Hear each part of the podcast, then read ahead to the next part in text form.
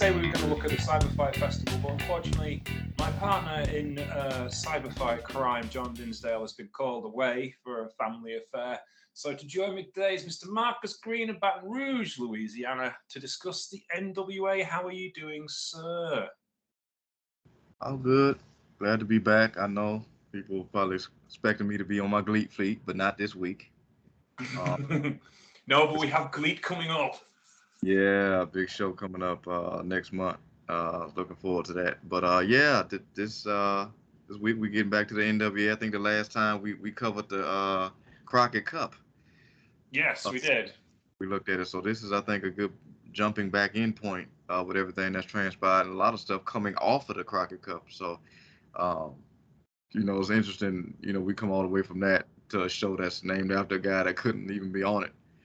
Uh, there's some irony here uh, with that, but uh, yeah, yeah, it, this was this was a good, uh, like I said, jumping back in point to get back in the NWA.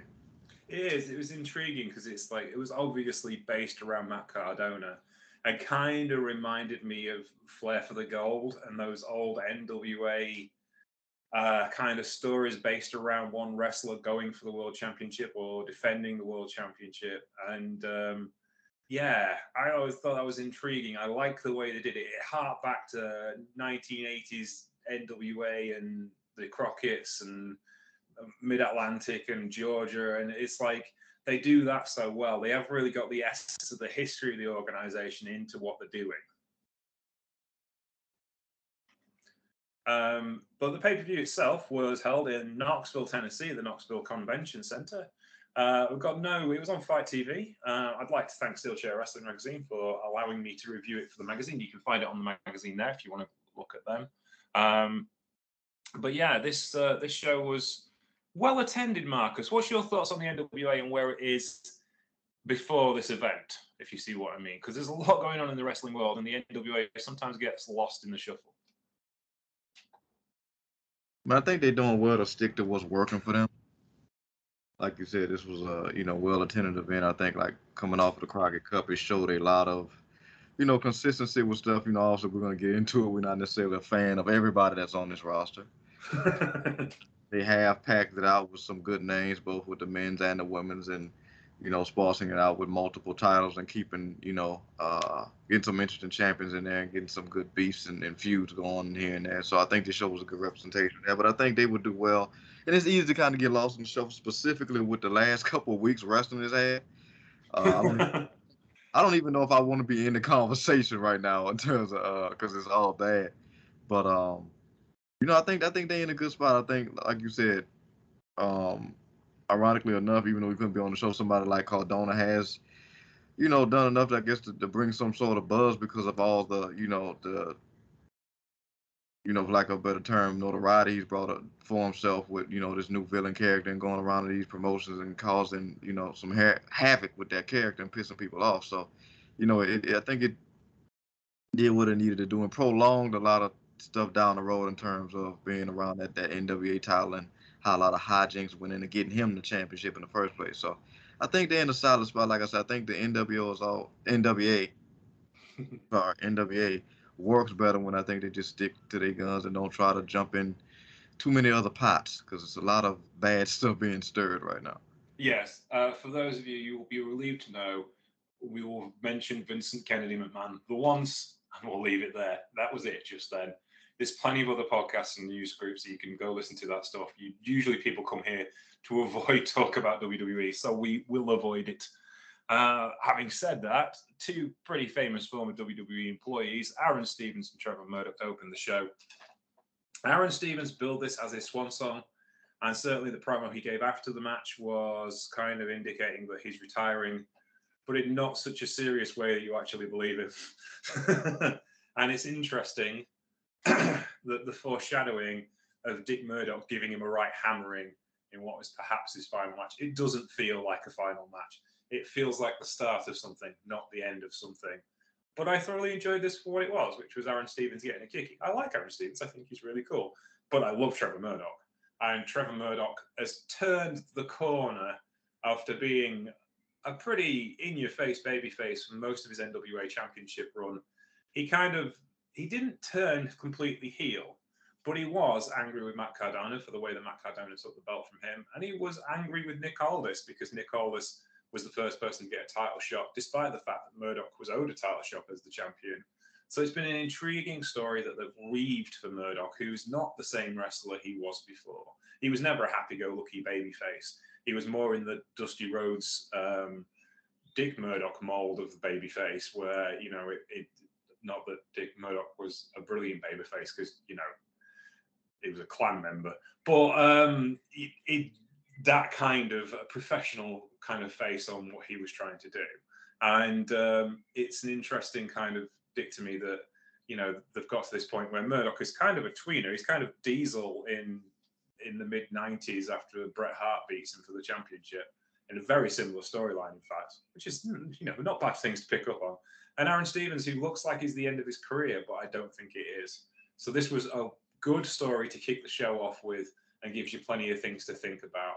What's your thoughts on this one, Marcus? No, right there with you. Um, you know, in terms of Aron Stevens, it's cool to see him get back to, I guess, uh, some form of that intellectual savior character because I think that's the one that that clicked most with the audience and specifically with his talents. Mm. Uh, yeah, but, but you know, to your point, it does feel like more like a beginning of a potential another character shift uh, than necessarily an end. Uh, kind of getting frustrated and want to take some time off, which will go on to potentially coming back as something else more than an actual end. But you never know. Um, that being said, the match was fine. Like you said, a solid opener. It's great seeing Trevor Murdoch. Um, you know, like I said, I think you know everything with the NWA is kind of, you know, geared him towards getting back into wrestling big time. It's been cool to see his transition because I think more so than most people, he really adheres to what you know that the whole vibe of the NWA is, and uh and, and goes for it as we're getting to in the latter part of the show. But I think he really is one of those, you know, it's kind of last of the Mohicans, if you will, last outlaws, if you will, in that that Yeah. NWA uh, mold and style. And it's, it's funny because they talked on commentary how he was kind of seemed like he was pissed off all, you know, uh, mean mugging backstage, not really linking up with anybody, and it kind of seemed like it was something off. I'm like, when has that ever not been a thing with him? Like, like he's never really been that guy. Like he, he was smiling, it's kind of come off mean. But uh, obviously, he has every right to be pissed off, like you said, with how the hijinks have gone around him. And this title, obviously, Cardona has come in with an entitlement, and, and Aldis has always kind of had an entitlement around the title. So, you know, he kind of comes off like the hard-working guy. That's, you know, I'm sure both guys will be geared towards saying just lucky to be there, and that's the Hmm. last thing that somebody like Murdoch is because he could he could pummel anybody. So, yeah, but like like you said, a solid solid out in the open show. Yeah, definitely. We then moved on to the NWA World's Tag Team Championship match. The Hex, Allysin Kay, AK47, and Marti Belle were lost to pretty empowered Ella Envy and Kenzie Paige, thanks to a low blow. Um, a- the 8 minute and 35 second mark. Envy and Paige were local hometown girls in Knoxville and were strong baby faces despite the fact they're heels, which was a little confusing for the crowd at home. But the story isn't that they win the tag team titles so much as everyone thinks Kenzie Paige is the backbone of the team and Ella Envy is along for the ride, uh, which Allysin Kay mentioned in the in the pre-match um, interviews and was like, we're, more worried about Kenzie Paige. Uh, the Hex have had an incredible run with this tag team championship and kind of established the tag team championship as it didn't really exist before. This is a new championship for the NWA. Um, by defending it all over Europe, the Pro Wrestling in Pro Wrestling Eve, they defended it across North America. They've won other championships at the same time. They are still one of the most recognizable tag teams on the independent circuit, male or female. Um, and Paige and Envy are kind of the up and comers, and it's glad to see the NWA just isn't relying on big names. They're trying to break people through in a women's division that's loaded because this was one of three women's matches on this card. Other promotions, please take note. You don't just have to have one at once. You know, it's um, yeah, it's some wrestling promotions are the equivalent to the dentist. They pull them out one at a time. Uh, when it comes to women's matches. So this was a lot of fun, and I really enjoyed it. Sad to see Allysin Kay and Belle lose the belts, but I think it's a good time for a change and to break some new faces. What do you think of this one, Marcus? Same. It was. It's always cool seeing you know the hex specifically. You know, going back to when NWA was first getting back started up, and, and it was uh, on YouTube. Um, some years ago now, and those two were you know finding their footing, specifically Belle, and then uh, they made the transition to coming together as a team, and they've been thriving ever since. Specifically, you know, as champions. So coming into this match, it very much felt like they always had the edge because while the other team was, you know, like you said, the hometown heroes you know, it, it really much came up against a, a, level of chemistry that I just don't think they they had. And then you, you dive deep into that story because you can see it throughout the match. Hex was just far smoother and, and more in sync than the other two were. Um, and then that, that continues to transition into the match to the point where it's just like, you know, one of the young, I mean, Envy just kind of ended up going into business for herself, you know, and, and having a do some scrupulous things to, to get the, the tag title, which apparently Paige wouldn't necessarily be the biggest fan of, but as pointed out on commentary, you know, who cares at the end of the day as long as your hand's being raised. So that'll, that'll come into play. And like you said, you hate to see the Hex be knocked off, but this tells a, a, a unique story, um, not only going against the Hex again, but potentially furthering a, a singles bout between the two should pretty empower break up down the line over this. Yeah yeah, it starts the story. And this show starts at breakneck speed. You've got two big angles coming out of these two matches to start with. And then we move on to Homicide versus PJ Hawx for the NWA Junior Heavyweight Championship.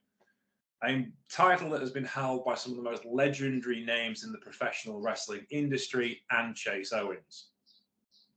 Um, Homicide is your current champion.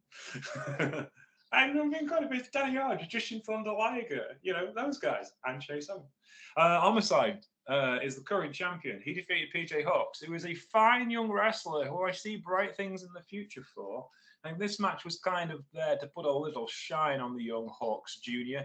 Uh, we saw him at the Crockett Cup where he had to go it alone in the second round after his father had been knocked out of their father and son tag team, which obviously you don't see very often. Um, and this was a bit of a mini clinic. It was a nice way to make a young guy look good uh, without hurting your reigning champion who's trying to put some shine on that belt and establish it. And Homicide for some would be an odd choice, whereas Homicide is kind of like the, you know, Swiss Army knife for professional wrestlers because he can do everything. And by God, he'd have his work cut out in this particular evening. Um, he could have a straight up technical wrestling match with PJ Hawx put a bit of stiffness in there to make it look really, really good. And this was a solid outing from both of them. I thoroughly enjoyed it. What's your thoughts on this one, Marcus?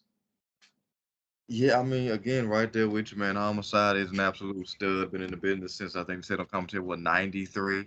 Yeah. Um, and, and, it's absolutely, you know, like you said, become a Swiss Army knife. There's nothing a man can't do, and there's nothing he hasn't done, and he still looks good, moves good, and just just has a way about himself that kind of makes him undeniable. Um, but ultimately, this is probably my favorite. To me, the MVP of the show, uh, just mm. because he did back to back and what the, what they ended up meaning, and um, and and as we're going to get into the second performance, but ultimately, with you know, uh, Hawx look good here, but this this to me was a, a great display of uh, the difference between being battle ready versus battle tested. Yeah. Like Hawx was battle ready, but Homicide you know, this man has been through wars, you know, both, you know, in singles competition, certainly tag teams. So, you know, he ready for the he ready for the marathon, you know. Yeah, that's it. This is where it's all about. Um yeah, he's it, homicide's great. I think he's just the guy to do this because it's it's kind of like that Danny Hodge position or the Nelson Royal position of the late 1970s of get the young man over, make sure everybody looks cool, but you're still in charge.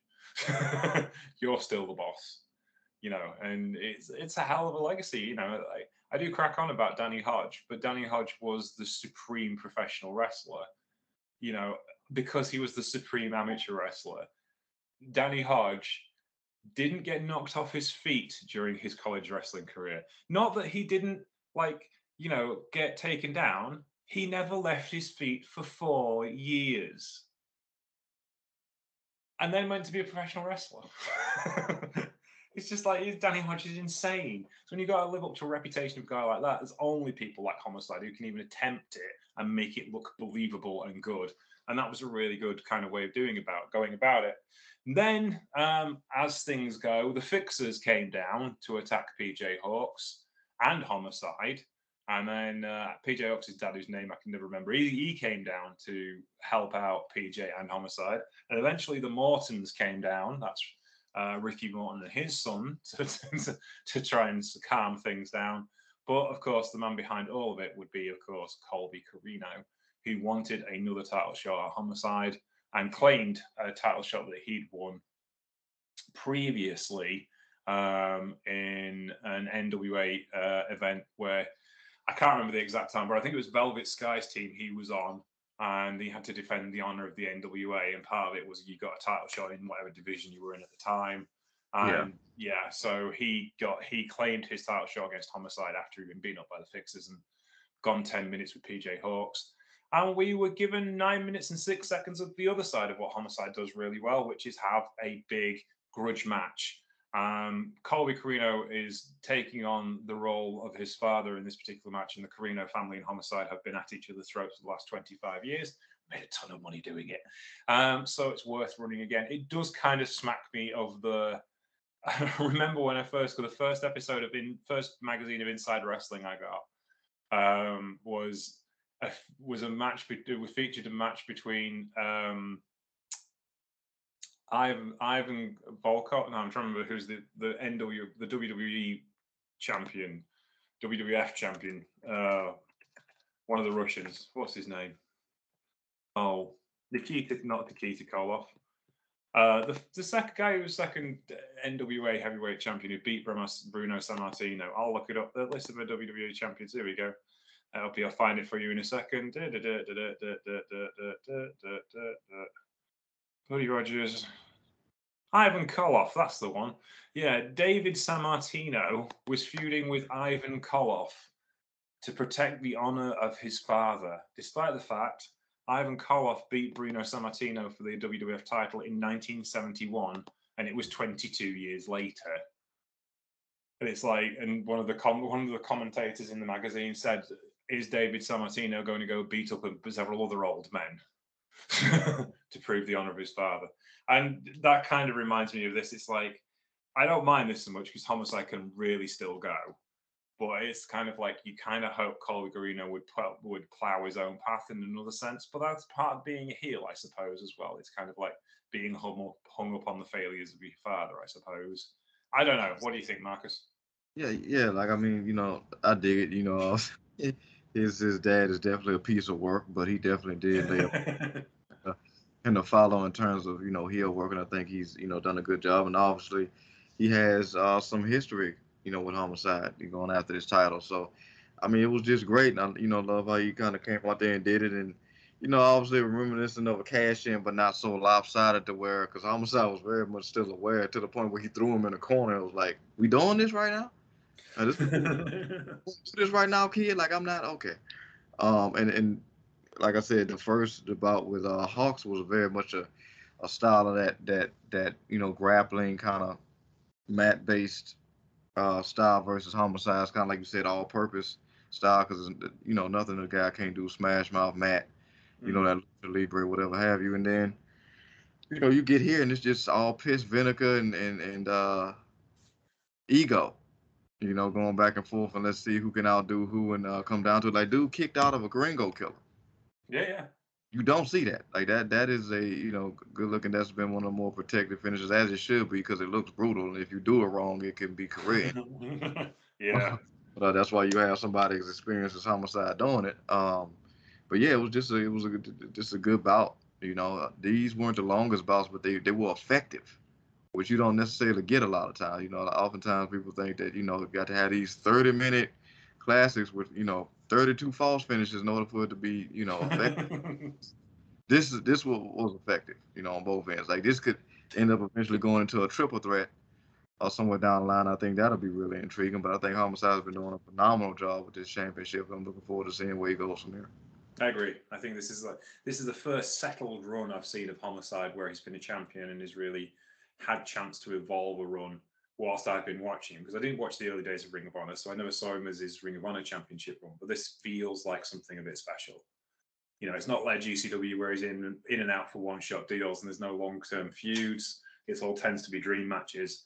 Um, and it's not like he's running Impact where it tended to be like in a supporting role. This was this is him doing him, and it's really really cool to see. Yeah.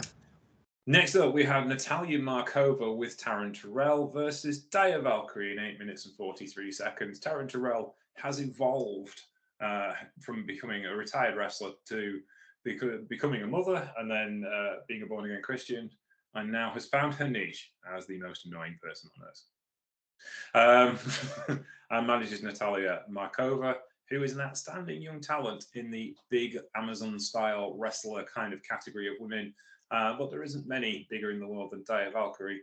Uh, and so this is a really big win for her. Um, and I'm not sure how long Taya's staying in the NWA because she seems to be dipping her foot in several different places.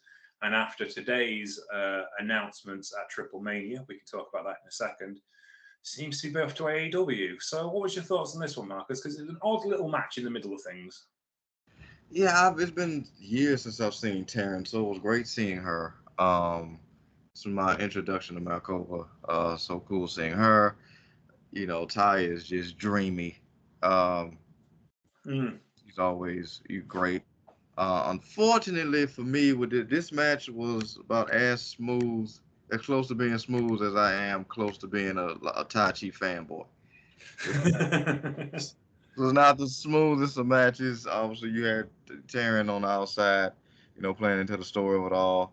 Always go back and forth, you know. Ty, you know, Taya, you know, always, you know, does what she needs to do. And I think Markova, you know, is definitely a force. I just think it's a it's a better match between the two of them that, that hopefully they have down the line. But like you said, this was a big win uh, for Kova and hopefully Taya, you know, is not just in here for like a, you know, kind of smash and grab, if you will, because, uh, you know, it's a lot of good matches she, you know, been going around and having, and still a lot more she can have. So, um, not my favorite match of the night, but I'm I am glad that we got more women on the show. And uh, like like you said, it's good to see Taryn back in wrestling in some form or fashion. Yeah. So, good. Yeah, Tara Taya Valkyrie uh, made an appearance at Triple Mania. She is the Reinas de Reyes champion after all, and she announced that she will be forming a new um, faction in AAA with uh, Pentagon uh, Junior and Phoenix, the Lucha Bros. So essentially, she's like Death Triangle, but she's Pac. yeah, um, yeah, Pac is so interchangeable in that in that that faction.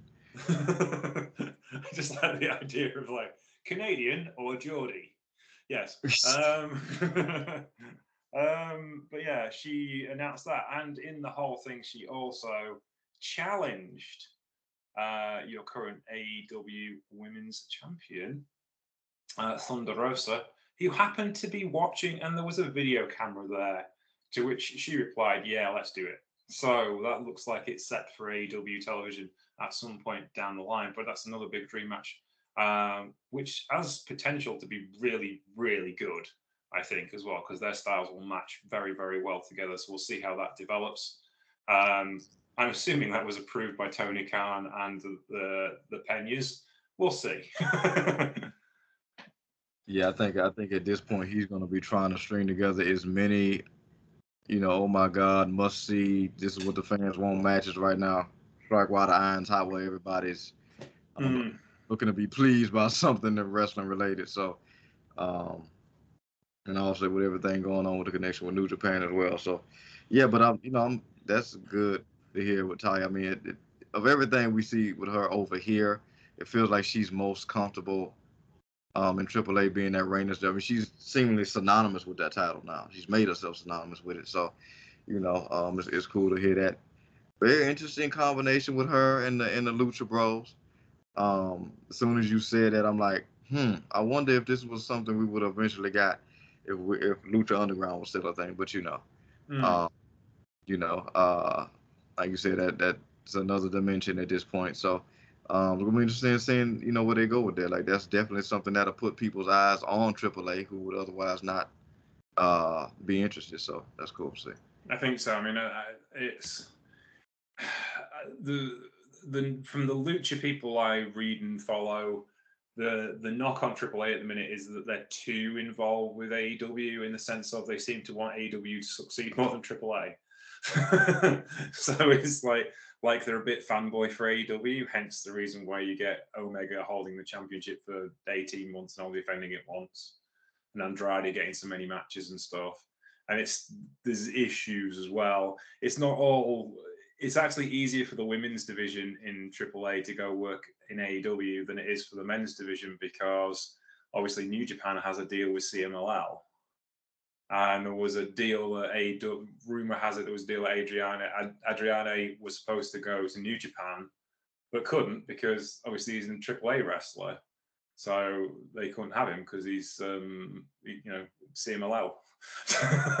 so that forbidden door thing still has a few wrinkles to work out, and the biggest, as ever, is AAA and CMLL. So there you go.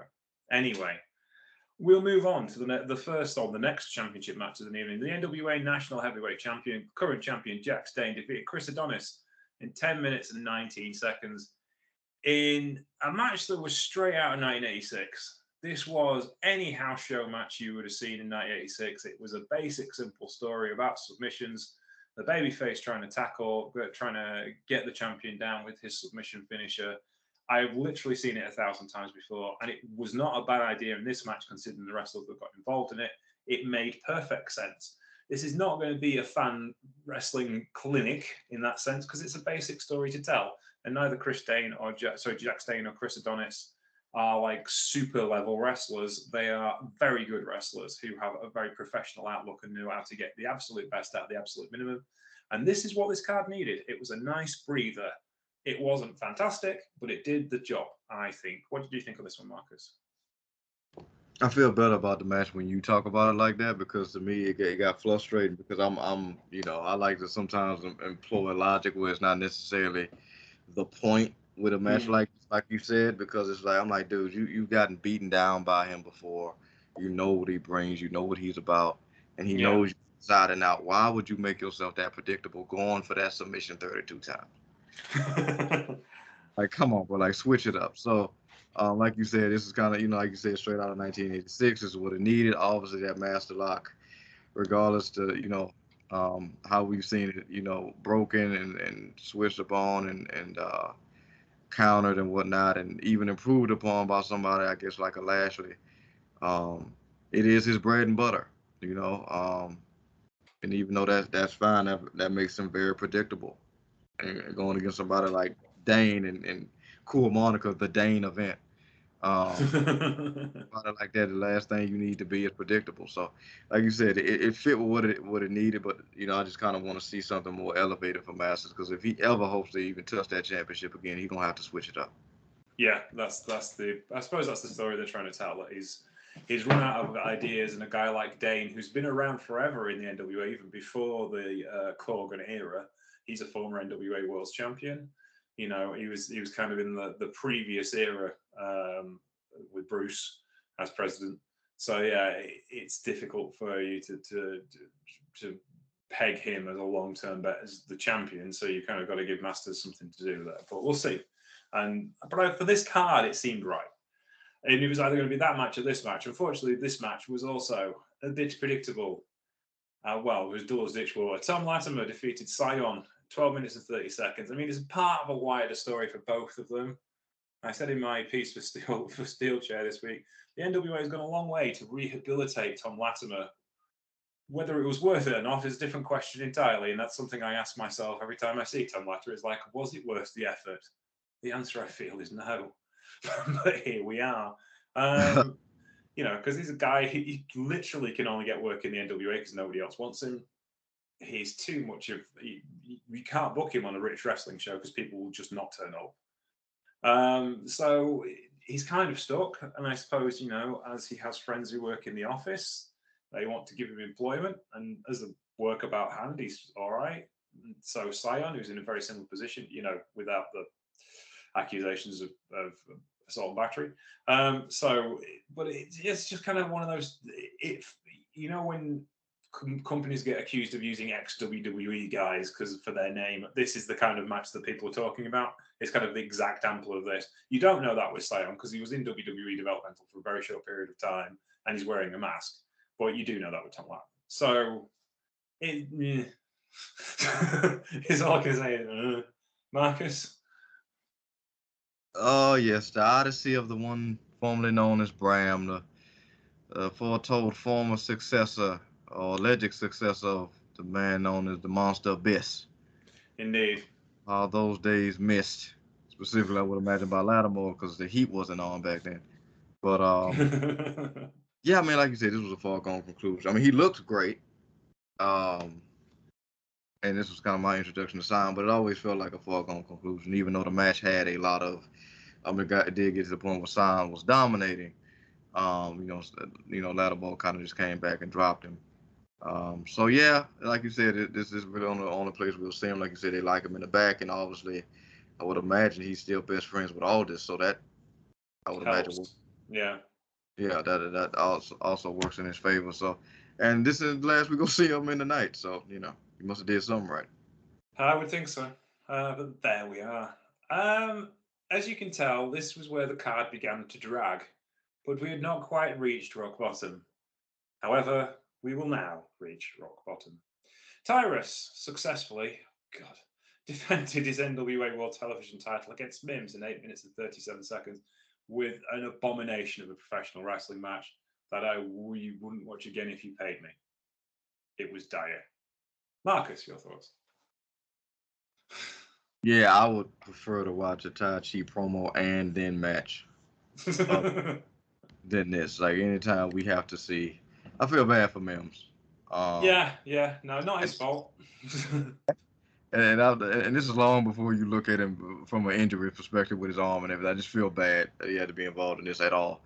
So, um, like I said, thankfully, what came next came next, but this was just this was completely unnecessary, as is most things involving Tyrus. Completely. Tyrus, mostly unnecessary. Did you know he appeared on the Piers Morgan TV talk TV show this uh, a couple of weeks ago? I'm surprised it didn't happen sooner. Ah, yes, he did. Um, by the way, the Talk TV Piers Morgan Unleashed show has ratings so low, the British ratings company can't categorize it anymore. It now is listed as zero ratings. Which is not a good look for your television champion, is it? No, no but it tracks.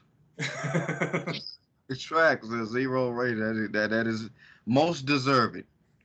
yes, yes. It's just like, yeah, you've gone from Fox News, where at least, you know, the kooks are watching, uh, to Piers Morgan, where literally no one is watching. Um, thankfully, that signaled a turn in the pay per view, and things started to pick up again. But this was this was an hour and a half. It was like when you had the first hour that went and went bang bang bang bang bang, and really kept the momentum going. And then everything went. Ugh. So like, I don't mind the day the Jax Dane Chris Adonis match. It wasn't great, but at least it, it you could see the point. And then those two matches were just like, why are you bothering? Just why? This is a four-hour pay-per-view, and you couldn't think of anything better to do. Um, but yes, and then we finally got to something worth watching. A Commonwealth connection. Doug Williams and Harry Smith defeated La Rebellion, Bestia 666, and Mecha Wolf in 13 minutes and 54 seconds in my match of the night. The guys at Cage Match didn't list it quite so highly, but they still listed it better than most of the things on this card. This was my kind of match. This was kind of like all Japan in the 90s kind of tag team wrestling. It was like the, the British Bruisers versus uh, Doc and Gordy. This kind of like you've got one team that's brilliant uh, aerial and tag team offense, and you've got another workhorse wrestling tag team. This was exceptional. Uh, this is Harry Smith's second reign of the NWA Tag Team titles. Him, uh, Killer Elite Squad were NWA Tag Team champions a few years back. What was your thoughts on this one, Marcus? Yeah, I mean, I don't know how anybody could could you know watch this match and not like it. It's two of the best teams you'll see going. Um, even with a, you know, I guess some would say passes prime Doug. I take a passes prime Doug Williams over most people. Uh, I mean, it's Doug Williams and Harry Smith is an absolute stud. Um, and you could just look at at Bestia six six six and Mecha Wolf and, and, and pick them just just off the looks, you know, let alone the you know get to before you get to the skill. We've seen these two go, go you know teams battle before, and I said it then. I'm like, I'll watch them for another 20 minutes. Um, and I was looking forward to the rematch. We got it here, and uh, we have new champions. And uh, yeah, they they could have they could have actually gave this this match the time they gave the main event, because there was a lot of uh, yeah yeah more hijinks involved with that, which is understandable. Um, but uh, yeah, I mean, this is this is what you this is what you look for. You know, high quality tag team wrestling and, and hard fought stuff. Um, you, you gotta love it. Only thing yeah. they when they hit that total annihilation, I think it was the muscle buster followed by the 450. I'm like, man. I'm, glad they didn't win, but I wouldn't have been mad if they did because it's like it's no.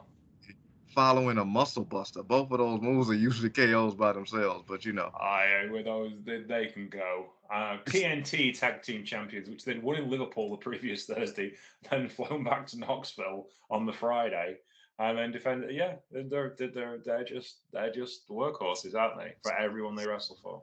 Absolutely, studs, man, studs. That's that's it, you know. And uh, yeah, I mean, Doug Williams two years ago was doing his farewell tour just as COVID came to an end.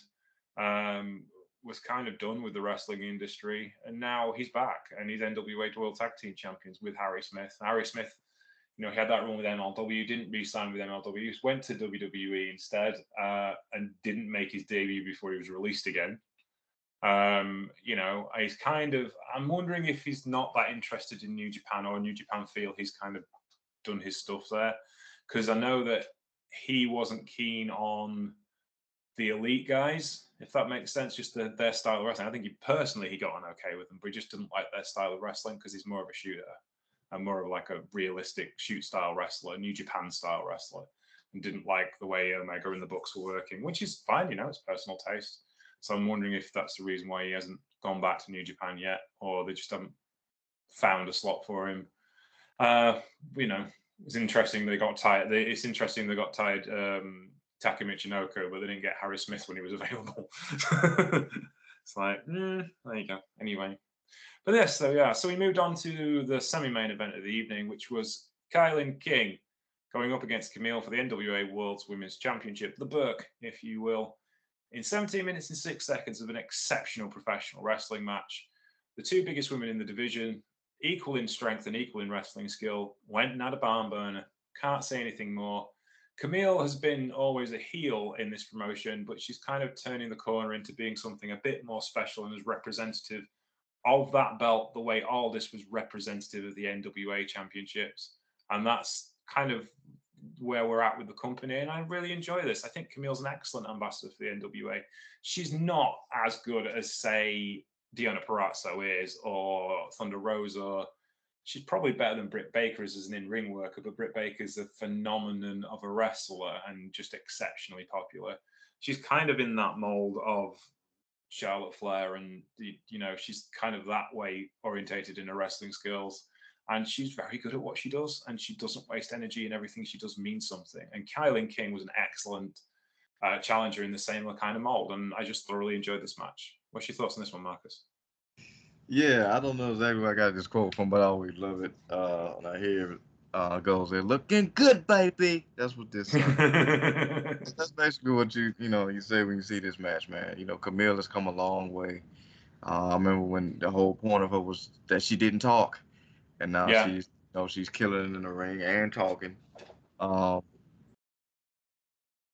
it's just funny. You, mentioned the comparison to Charlotte, then you think about six degrees separation with Latimer. That's uh, yeah, I I didn't occur to me, and I was like, oh yeah.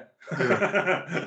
So, but it's you know, uh, different strokes. Um, yeah, but Kamille's come a long way, and and Kilynn King is killed it. This is my introduction to her, and she absolutely nailed it. She kind of reminds me of a um, not Kay Lee Ray. I'm trying to think about who they tried to rebrand her at uh in 2.0 NXT, uh Alba Fyre.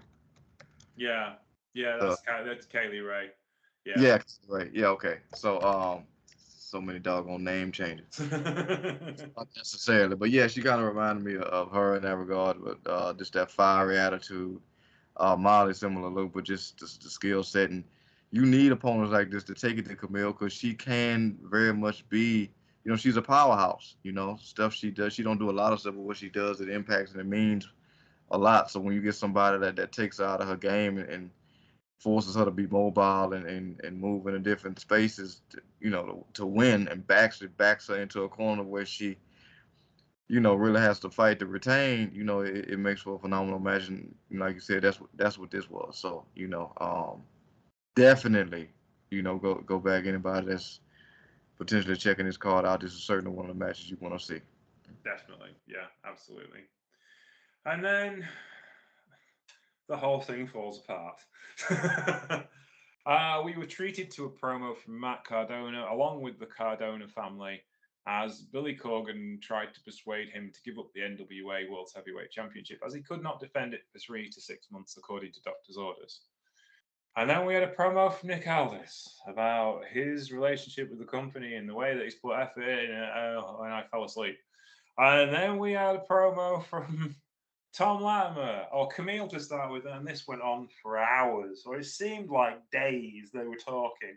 And a lot of it was insider shooty stuff that no one cares about, so it didn't really sit well with the audience. Um, I should say, of course, Bully Ray was on commentary for the previous match because Kilynn King and Kamille actually were two of his proteges. Um, and he was commentating on this, which never really enhances things in these situations.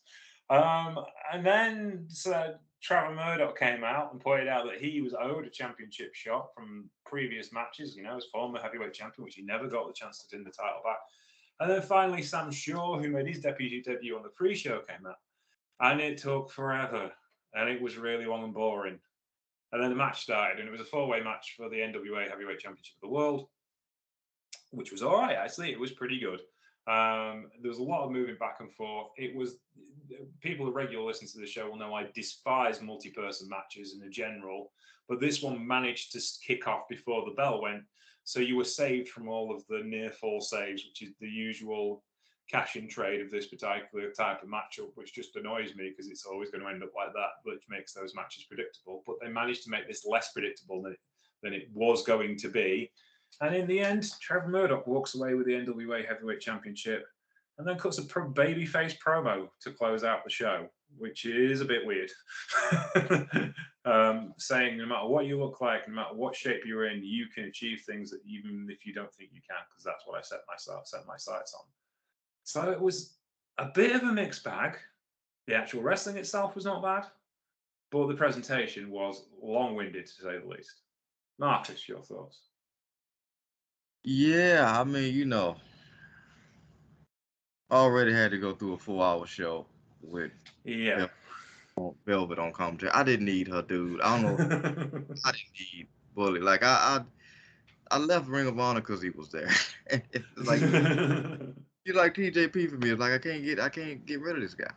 Um, but yeah, that didn't add anything. This anytime all this is is gonna. I mean, the guy can talk, but then he tried to, you know, take shots at Cardona, and I'm just like, okay, what are we doing here? Uh, I don't want to see Cardona or his woman, and I don't want to see. can we please get down to business? I think the most exciting part about this, besides, you know, the, the person that won was seeing Sam Shaw. You know, he I think he's a another Swiss Army knife in the industry that that kind of times gets kind of looked over, um, because you know he hasn't necessarily uh, consistently found the spot that he probably should be in or the or program that that that logistically work for him. But the guy's an absolute stud and kind of can fit in any scenario and do what he needs to do. Um, obviously, he looks the part, can go in the ring, but you know has phenomenal character work. Um, and it says a lot when when you know, as James said, when he compliments a multi-man match. So at least it was a complete throwaway.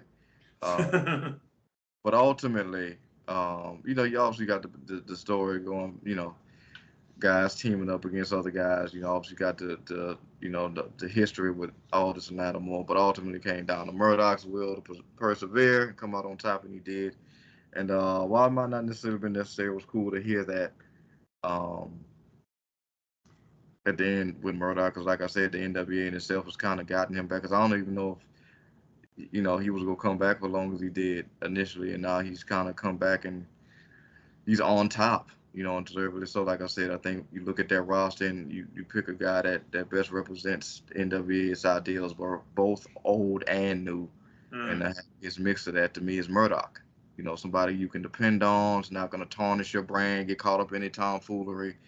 Um, and, you know, doesn't really care to look glamorous. He comes there, he's, you know, he puts in his, you know, however many hours, he gets it done and he goes home and comes back to do it all over again. So, you know, that's, that's what yeah. you want the champion to be. You know, that's that's where I think, and I think as well. If you hark back to the beginning of the show, when Aron Stevens gave his promo, he gave a very un-Aron Stevens like promo in saying, talking about the World Heavyweight Championship and saying, you know, when you love something and dreamed about it all your life as a little kid. And I'm like, hang on, you've never talked about the World Championship like this before.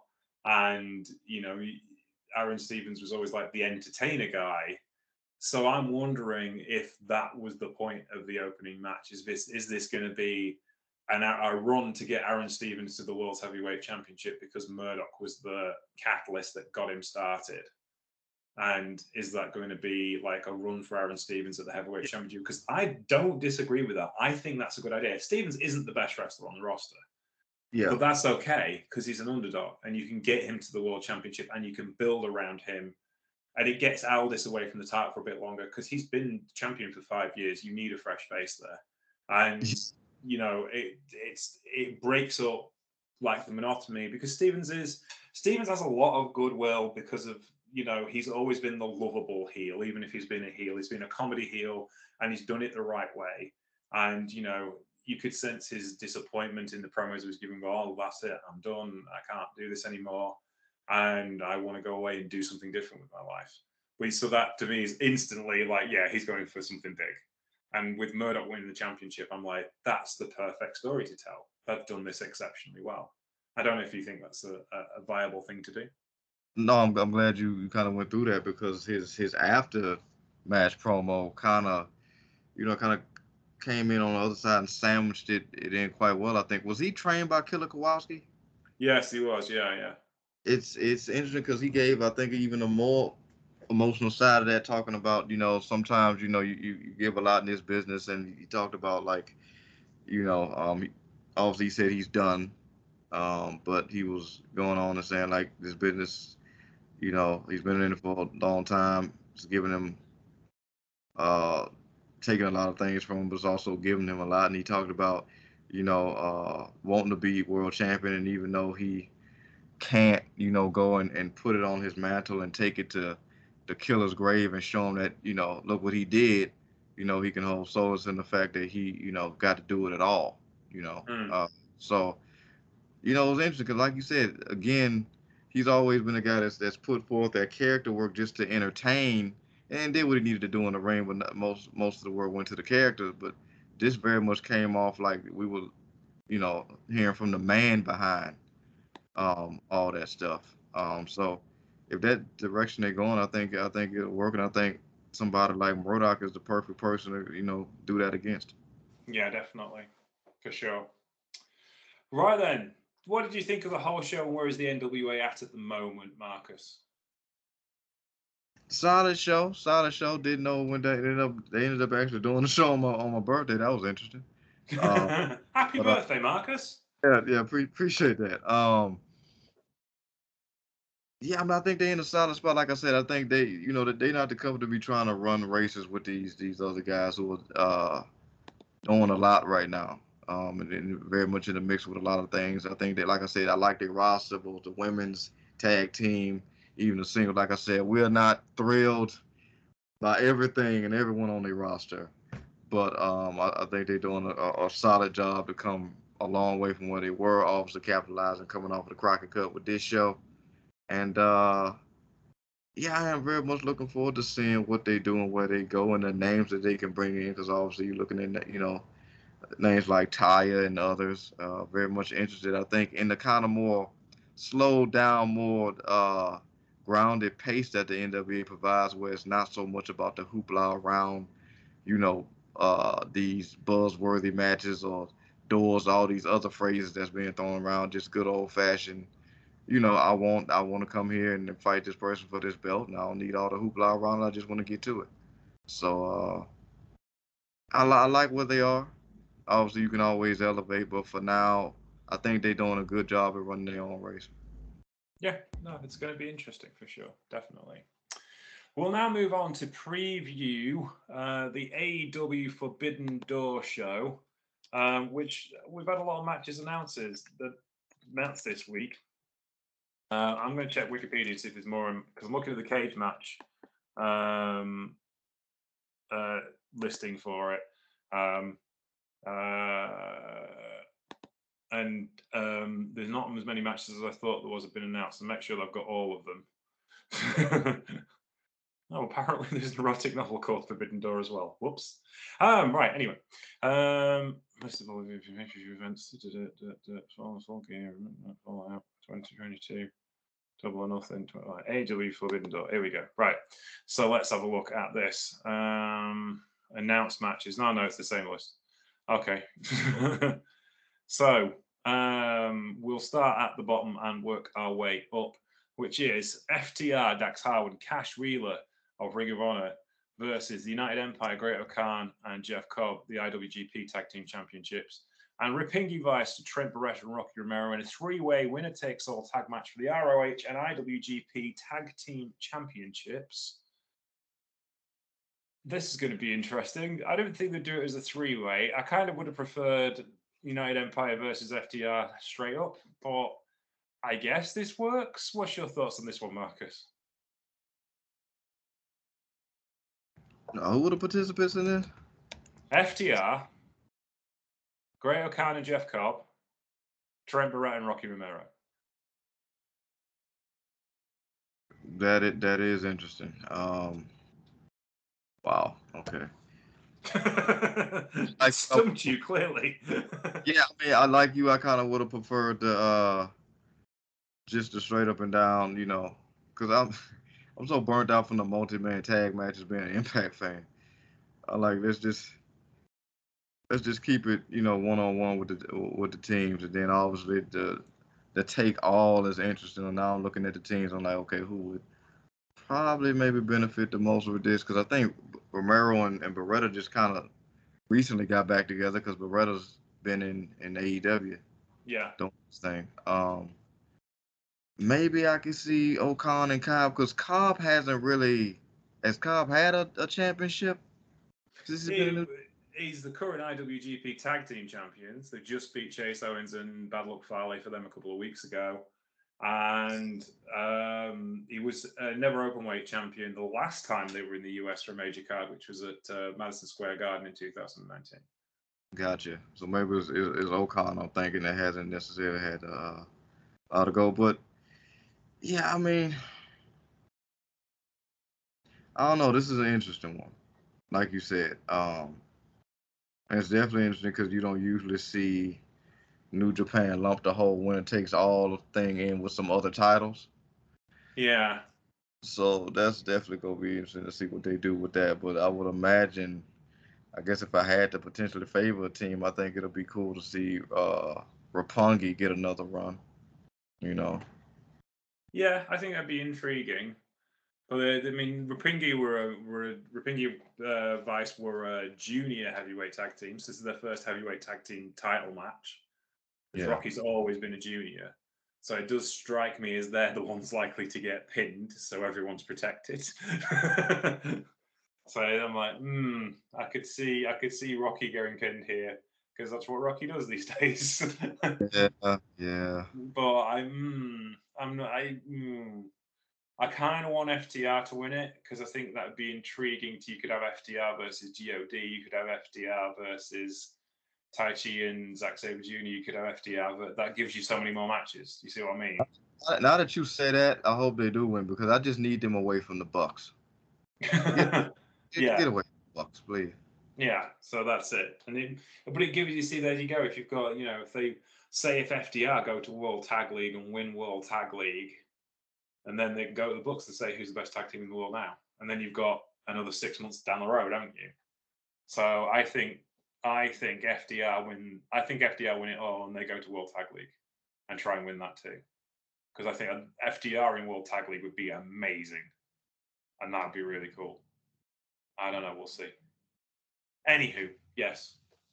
Some of thoughts on that. All right, next matchup would be Thunder Rosa defending the AEW Women's World Championship against Toni Storm, who has no affiliation to New Japan Pro Wrestling whatsoever because she works for AEW. But she was, of course, the uh, World of Stardom champion, which the New Japan commentators are pushing quite hard. So they're kind of adopting her as, as an honorary Bushiroad wrestler. Yeah, I'm just I'm just looking forward to seeing it because Storm has had you know been needing to do a match like this for a while, obviously coming off of you know whatever that was in the latter part of her, her run with with the E, you know, and both been on a run of want to be nothing but a defending champion. She's been absolutely killing it. Um, I think this got potential to be a bomb burn specifically if they give him the time. You know, there's you know qualms. You know, Toni can absolutely go. We know what Rosa can do. They could definitely be one of the top matches of the night. Like I said, if they're given the time and they're on any run-ins or, you know, Khan, anybody else isn't obsessed with debuting a bunch of people to do run-ins on the show. So.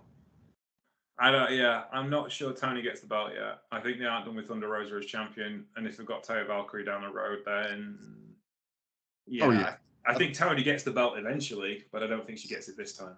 Yeah, Thunder Thunder's a draw at this point. She's she's the girl that yeah. that that you keep there to bring women like Ty and others in to face. So yeah, yeah, I think that's good. Yeah, so we'll see. Will Ospreay will defend his IWGP United Heavyweight Championship against Orange Cassidy. As someone said this week, what a horrible idea. The poor, poor, poor Orange Cassidy, who's a massive star having to wrestle Will Ospreay. What can you do?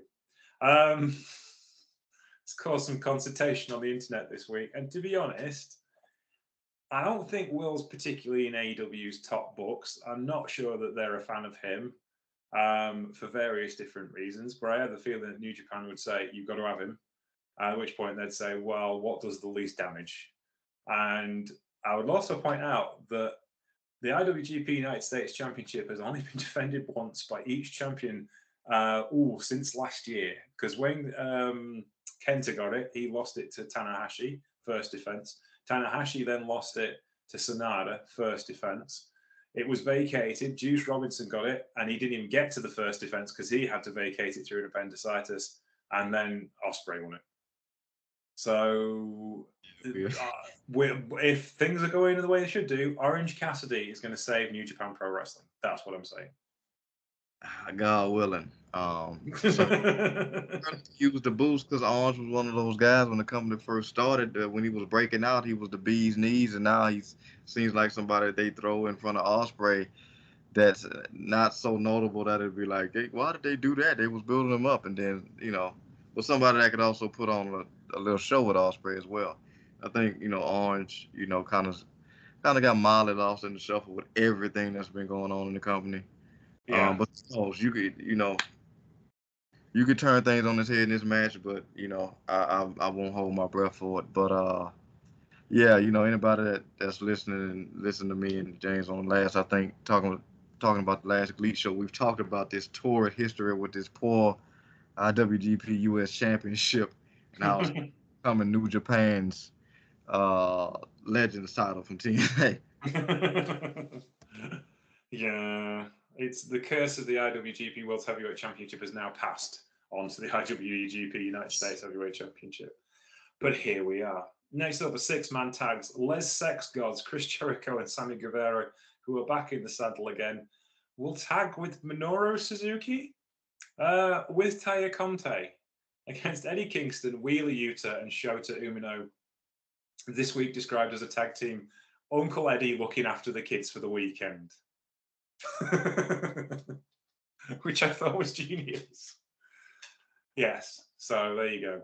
Um, the Blackpool Combat Club's benevolent uncle Eddie Kingston is going to look after the boys, Shota shoot at Umino and Wheeler Yuta, and go give a kicking to Chris Jericho and Sammy Guevara, and be very polite to Minoru Suzuki. but that's the draw of the match right there. That standoff, because nothing else on Suzuki team matters. I'm sorry. Like Jericho, Jericho's just Jericho, and at this point, his appreciation society is absolutely forgettable. Um, Sammy Guevara has pissed away any goodwill he's had, um, even if he, you know, wasn't being an absolute tool.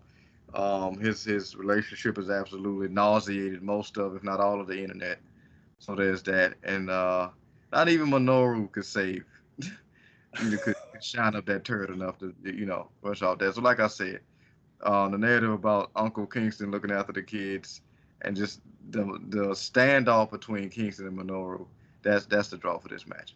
Oh yeah, I could I could uh, and Shota Umino just throwing haymakers at Chris Jericho and Wheeler Yuta trying to break Sammy Guevara in half. That's that's basically what you're looking forward to. Haymakers, submission grinding, and back fists. That's all. oh, Shooter. I, I, I love Shooter. I know he's awesome, but yeah, just big lunk of a dude. Oh dear. Right, next up, there's uh, possibly other matches because two people were not occupied on this particular show who've talked surreptitiously about things. And one Zack Sabre Jr. and Bryan Danielson, but it's not been announced yet.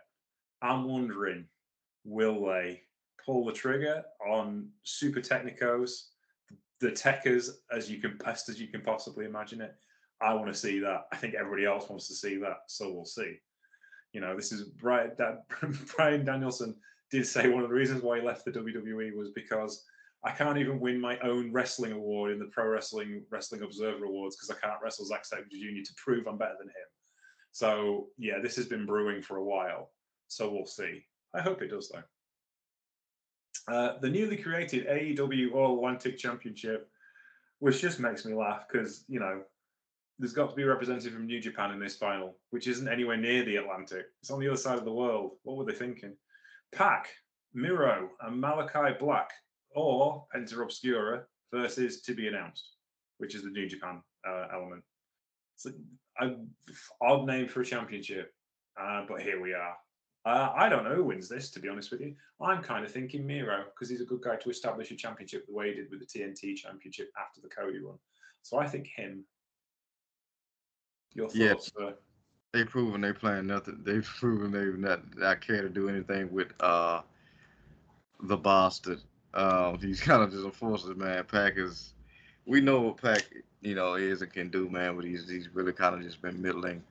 Um, Malachi Black is great. Um, I think there's a lot more they could be doing with him. Uh, certainly with him and his faction specifically. Now that you got the the Blackpool Fight Club doing their thing, a combat club. Uh, I think that'll be a great clash down the line. Um, and Miro, I mean, Miro just has a lot of momentum. A lot of people just want Miro back with that that TNT championship, mm-hmm. or just to see him. Period. And I also think he has a lot of momentum. Uh, like I said on this side, I think he went to, went off to go do some acting. Um, and it's been interesting seeing his transition since you know coming to EW. So there's that, and we all know TBD is a ferocious opponent. Uh, so this is going to be an interesting four way to say the least. But the whole All Atlantic Championship, I didn't see uh, coming. But you know, that you know, this is AEW. They kind of just you know doing what they want to do at this point. So you know, they uh something else for guys like Pac and Miro and and guys that they I guess in their mind should be doing more with, but aren't. They like we put the championship on them, and it'll feel like we are. You know. Um, so um, like you said, the New Japan element is interesting to be. You know, I wouldn't be surprised if they throw my boy in there and be like, "Hey, Goto's not doing that." ah, well, I found who the qualifiers are. That happens tomorrow on uh, New Japan Road, which will be on the New Japan World. And semi-final one is Tommy Honma versus Clark Connors. Well, Clark Connors is winning that. Gotcha. I'm saying and yeah. the other opponent, uh, the other pairing is Tomohiro Ishii versus Yoshinobu Kanemaru. I'm watching that, even if I don't watch the other rest of the card. I'm watching them too because Kanemaru's full court press over the last month has been spectacular. I'm going to try and win the match within four minutes and die try or die trying. And Ishii's just the guy to try that against because that could be amazing. so I want to see literally the irresistible force meeting the immovable object and see what happens because that's the absolute level living definition of that. So the winner of those two face each other, and then they go up against Pac Miro and uh, Penta Oscuro. So there you go. Uh, where are we else? Uh, the main event of the evening will be Jon Moxley versus Hiroshi Tanahashi for the interim AEW World's Heavyweight Championship. What's your thoughts on that one, Marcus? Hey, we talked about it. You know, obviously that could have went another way. Uh, like I said, I think uh, you know Jon and, and, and Goto would have been been a more intriguing match, but this is all about draws and forbidden doors and all the you know the concept around that uh, spectacle of it all. And Jon, Mox, you know, Moxley Tanahashi is the bigger uh, draw. So, um, yeah, I I think Moxley might end up pulling it out. You know, at this point, Tanahashi can't really look bad in the loss. The man's done everything. He's an absolute legend.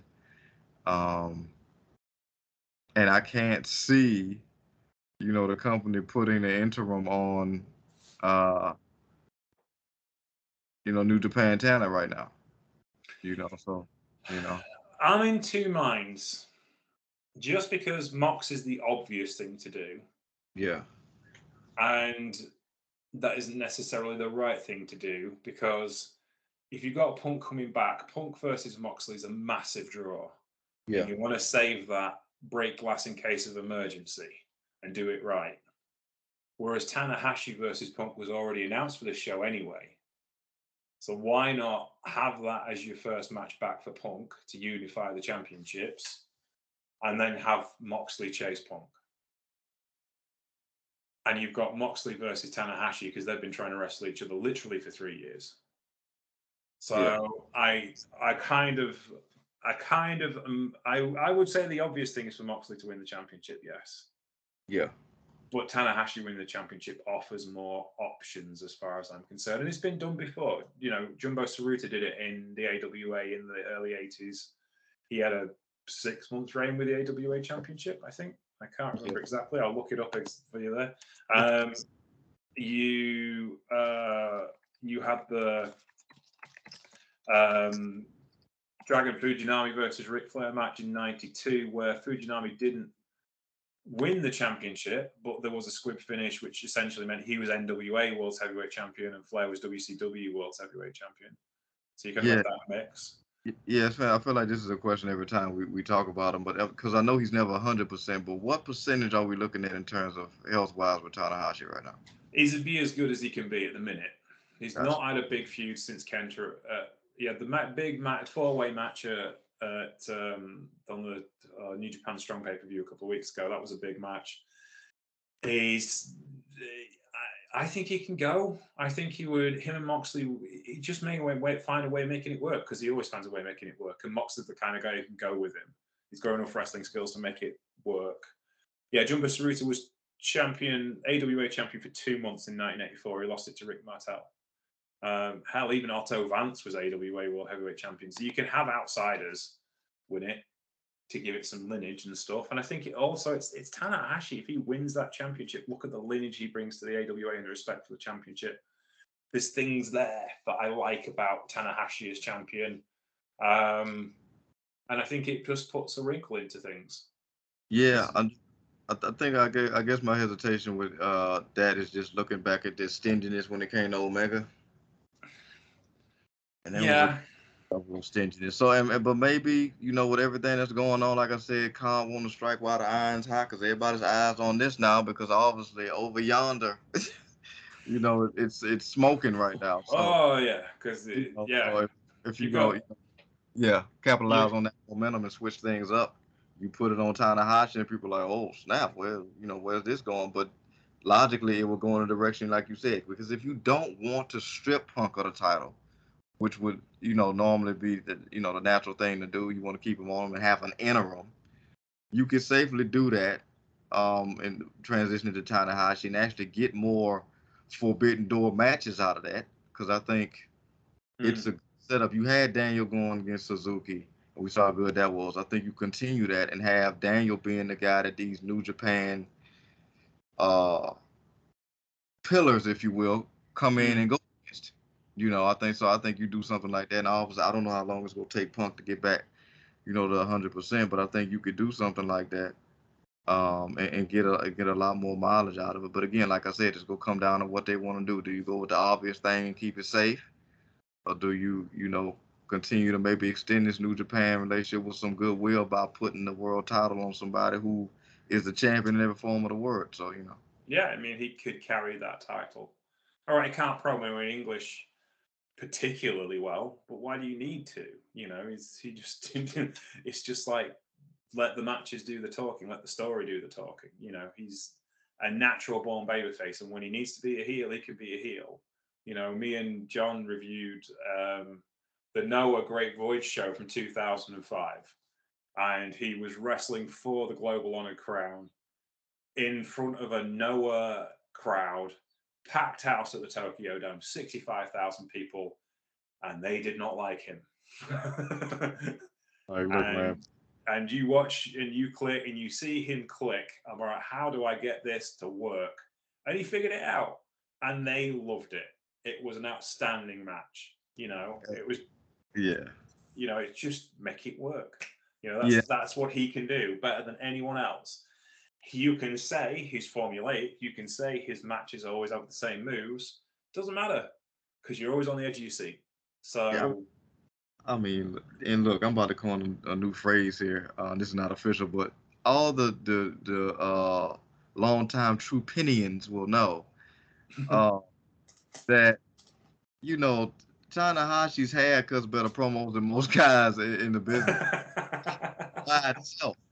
Yeah. And, and, and in a company that's had you know some uh, scuttlebutt, if you will, with a, you know one of its alleged best talkers in MJF I know. I guess on the opposite side of that, the sour grapes of it all behind what happened with the acclaimed, having somebody that can't that won't actually be able to get on the mic and and and, and cut a length of promo might be an improvement. yeah, between you know between that stuff. Like I said, Tanahashi is a you know an absolute stud, man. You see him, the guy you know looks like a million bucks, and when he steps in that ring, he always puts on a five star, even when he's the furthest thing from 100%, which is better. Like I said, Tanahashi at 50% is better than most dudes at 100. So exactly, that's it. I think that's the key thing. Is just like you know, because people have asked why didn't Tanahashi versus Moxley happen before, and the reason why is because Tony Khan wouldn't let it happen. You know, New Japan were not allowed. They could have Moxley so long as he didn't wrestle Tanahashi, because that I want that. You know, and that that's that he admitted that this week that he wanted that match to happen in AEW because he he sees a vision for it, and this is the match that they're going to have now, and it's came come a bit sooner than they expected. But I just get the feeling it would be cool to have Tanahashi as champion. You get people talking, and he doesn't have to be champion for long, maybe two or three months. Maybe he drops, it to Danielson or he drops it to Moxley down the road, you know. But it would be cool, and it would put a name on that belt to give it some luster, which would be, you know, because you've got not got Punk there now. So yeah, I think I'm not saying it's going to happen, but it wouldn't surprise me if it did. Which is what makes wrestling great. You know, this like Bret Hart said about his match with Davey Boy Smith at SummerSlam. The reason why it was the main event was because no one could have as good a match as we were going to have. We'd steal the show. And secondly, nobody knew who was going to win because it was Davey's hometown match, and I was a dominant champion. So people didn't know, and that's what made it great. And that's what I think they're trying to do with this. People don't know who's going to win, and that's what makes it an attraction. Anyway, we shall see. But that wraps us up for today. Thank you very much for listening to the Troopany Show with me, James Troopany. You can find me at Sheriff Lone Star on Twitter. Where can we find you, Marcus? Yeah, you can also find me on Twitter at Paradox Kid, P A R A D O X K I D. Come uh, hit me up. Always down to chat. There we go. You can find the Troopany Show at Troopany Show on Twitter. You can find us on Facebook with the Troopany Show and on Patreon, the Troopany Show, where you keep us free forever for everyone. Please do come join us there and support us to help pay for our SoundCloud bills. That would be lovely. We'd appreciate it. Take care, we'll see you next week. Bye.